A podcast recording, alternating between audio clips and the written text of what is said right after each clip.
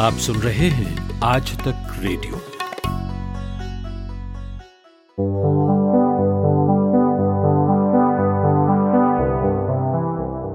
राजस्थान का कोटा शहर इंजीनियरिंग और मेडिकल की तैयारी का गढ़ है। यहाँ तैयारी के लिए देश भर से आए तमाम बच्चे इस कोरोना काल में फंस गए। ये बच्चे पिछले कई दिनों से घर वापसी की कोशिश में थे। इन लोगों ने अपनी अपनी राज्य की सरकारों से अपील की। इसके बाद उत्तर प्रदेश, मध्य प्रदेश और हरियाणा सरकार ने अपने अपने यहाँ के बच्चों को यहाँ से निकाल लिया। जहाँ एक तरफ़ ये बच्चे घर पहुँचने पर खुश थे, वहीं दूसरी तरफ़ ये सवाल उठा कि क्या ये लॉकडाउन का उल्लंघन नहीं है? क्या ये अन्य राज्यों में फंसे मजदूरों के साथ ना इंसाफी और भेदभाव नहीं है? कई लोग इस कदम को लेकर आलोचना करने लगे, लेकिन राजस्थान के उप मुख्यमंत्री सचिन पायलट छात्रों के घर लौटने को कुछ गलत नहीं समझते। हालाँकि इस बात से भी वे इत्तेफाक रखते हैं कि नियम सबके लिए बराबर होने चाहिए। ई एजेंडा आज तक के ये जंग नहीं, आसान कार्यक्रम में इस मुद्दे पर आज तक के पत्रकार रोहित सरदाना के सवाल पर सचिन पायलट बताते हैं।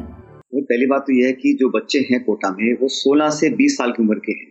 और अगर वो वापस अपने घरों में जाते हैं, नाखुश कौन होगा? सबको खुशी है, लेकिन मैं मानता हूँ कि दो मापदंड नहीं होने चाहिए। जिन लोगों की आवाज़ नहीं है, जिनका कोई संगठन नहीं है, जिनको कोई सुन नहीं सकता, जो गरीब तबके के लोग हैं, जिन्होंने हमारी बिल्डिंगें बनाई है, हमारे खेत में मजदूरी करते हैं, उन लोगों की आवाज़ हम नहीं सुन पा रहे लेकिन करोड़ों की संख्या में वो लोग आज अटके हुए हैं।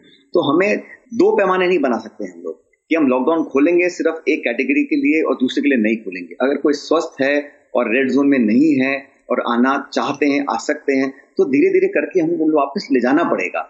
और कोटा में जो बच्चे थे, मैं समझता हूँ, अगर किसी राज्य की सरकार अपने बच्चों को या अपने लोगों को वापस आना चाहती है फुल एग्जामिनेशन करने के बाद, सारे सावधानी बरतने के बाद उसमें कोई आपत्ति किसी को नहीं हो सकती। लेकिन उन लोगों का सोचना पड़ेगा। राजस्थान के लाखों लोग ऐसे हैं जो आज अटके हुए हैं, कर्नाटक में, महाराष्ट्र में, और उनके खाना खत्म हो रहा है, पैसा खत्म हो रहा है। तो जो ज़िले के हमारे प्रशासन के अधिकारी हैं या सरकार के लोग हैं उन लोगों को ध्यान दे के कहीं ना कहीं मदद करनी पड़ेगी। फंसे मजदूरों को घर भेजने के लिए सचिन पायलट मानते हैं कि ये सभी राज्यों को ज़िम्मेदारी उठानी होगी और केंद्र सरकार को अन्य राज्यों की परिस्थितियाँ देखते हुए नेशनल पॉलिसी बनानी चाहिए। हम कहते हैं घरों में रहे। लेकिन जिनके पास घर ही नहीं है, जिनके पास घर जाने के साधन नहीं है, उन लोगों का क्या होगा? उन लोगों के लिए राशन, पानी, उनको छत मिले, रहने को व्यवस्था हो, ये सभी राज्यों की ज़िम्मेदारी है और कोई ना कोई नेशनल पॉलिसी बनानी पड़ेगी जो वर्कर हमारे अटके हुए हैं, लाखों की संख्या में अलग अलग राज्यों में, जो सुरक्षित हैं, जिनकी जाँच करने के बाद वो नेगेटिव पाए जाते हैं, उनको कैसे सेफली हम उनके घर तक लेकर आए? क्योंकि कहना बड़ा आसान है कि घरों में रहें, लेकिन जिनके पास घर ही नहीं है उनके हमें सबसे पहले सोचना पड़ेगा। इसलिए अलग अलग राज्यों से बात कर कर केंद्र सरकार को एक फॉर्मल गाइडलाइन बनानी चाहिए। जिसकी पालना हम कठोरता से करें। कोरोना वायरस के विरुद्ध जारी जंग के बीच केंद्र और राज्य सरकारें उचित कदम उठा रही हैं। कोरोना से निपटने के लिए देशव्यापी लॉकडाउन की समय अवधि तीन मई तक है।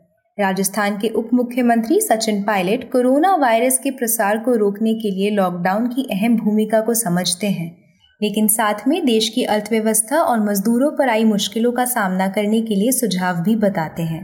उनके मुताबिक, तीन मई के बाद लॉकडाउन फ़ेज़ वाइज हटाया जा सकता है, लेकिन ऐसा नहीं होना चाहिए कि लॉकडाउन खुले और स्थिति बिगड़ जाए। इसलिए लॉकडाउन राज्य सरकार और एक्सपर्ट्स की राय लेकर खोलना चाहिए। क्योंकि तो अर्थव्यवस्था को कब तक ठप रखेंगे? लोग अगर परेशान होंगे, उनका वो सस्टेनेबिलिटी नहीं है, आर्थिक ताकत नहीं है तो कब तक लोग अपना रोज़गार के बिना रह सकते हैं। गरीबी दोबारा फैल जाएगी, बहुत बुरे हाल हो सकते हैं। तो लॉकडाउन मैं समझता हूँ काफ़ी हद तक हम सीमित कर पाए हैं और जो रेड जोन हैं, जब वहाँ संक्रमण बहुत ज़्यादा है, उन, वहाँ, उन एरियाज़ में हमें बहुत कंटेन करना पड़ेगा। लेकिन जहाँ पर अभी रिलेटिवली संक्रमण फैलने की संख्या कम है या अंदेशा कम है, वहाँ पर हम एक्टिविटी चालू कर सकते हैं। लेकिन सेफ़ के साथ सोशल डिस्टेंसिंग के साथ और तमाम एहतियात बरतने के बाद, क्योंकि ये आइदर और नहीं है। कि हम पूरा लॉकडाउन रखें, पूरा खोल दें। अगर पूरा खोल दिया और बसें, ट्रेनें चलेंगी, लाखों के तादाद में लोग यहाँ वहाँ जाएँगे तो ये ऑटोमेटिकली फैलेगा। तीन मई के बाद अगर सबकी कंसेंसस बनता है तो जो जोन मुझे लगता है, जो ग्रीन जोन हैं, जहाँ पर इन्फेक्शन बिल्कुल भी नहीं है, जहाँ बिल्कुल क्लैरिटी है, वहाँ पे हम गतिविधि चालू करें एक्टिविटी चालू करें।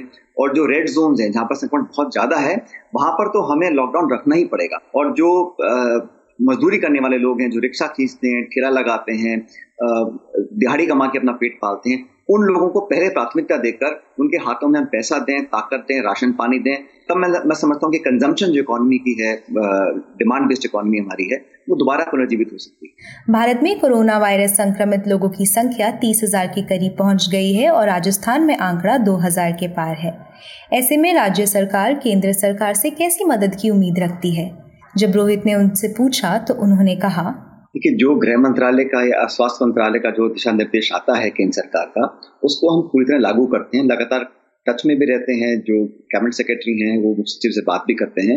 लेकिन जैसे मैंने कहा जो मेघालय या नागालैंड में हम हमें ला, लागू करना है वो पौंडिचेरी या केरला में हम नहीं कर सकते हैं। तो अलग अलग राज्यों की अलग अलग परिस्थितियाँ हैं।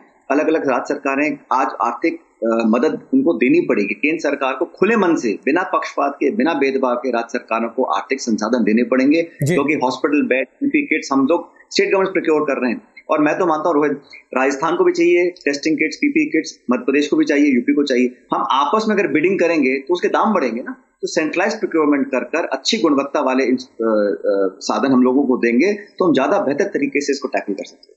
कोरोना के संक्रमण का इलाज खोजने में देश दुनिया के तमाम एक्सपर्ट्स जुटे हैं। लोगों के पास घरों में रहना एकमात्र उपाय है। इस बीच अर्थव्यवस्था को भी भारी नुकसान हो रहा है। हालाँकि सचिन पायलट का मानना है कि अर्थव्यवस्था और लॉकडाउन के बीच संतुलन बनाकर इस महामारी से निपटता। हालाँकि सचिन पायलट का मानना है कि अर्थव्यवस्था और लॉकडाउन के बीच संतुलन बनाकर इस महामारी से निपटा जा सकता है। आज तक का सालाना कार्यक्रम एजेंडा इस बार ऑनलाइन हो रहा है। इस कार्यक्रम में शामिल होने वाली तमाम शख्सियतों की बातचीत का सार हम पॉडकास्ट के रूप में आज तक रेडियो पर सुनवा रहे हैं। ऐसे और भी पॉडकास्ट हमारी आज तक रेडियो की वेबसाइट पर मौजूद हैं। ये पॉडकास्ट आपको कैसा लगा, हमें रेडियो एट द रेट आज तक डॉट कॉम पर ईमेल करके बताइएगा। अब मुझे, यानी सुप्रीत अनेजा को दीजिए इजाज़त। नमस्कार।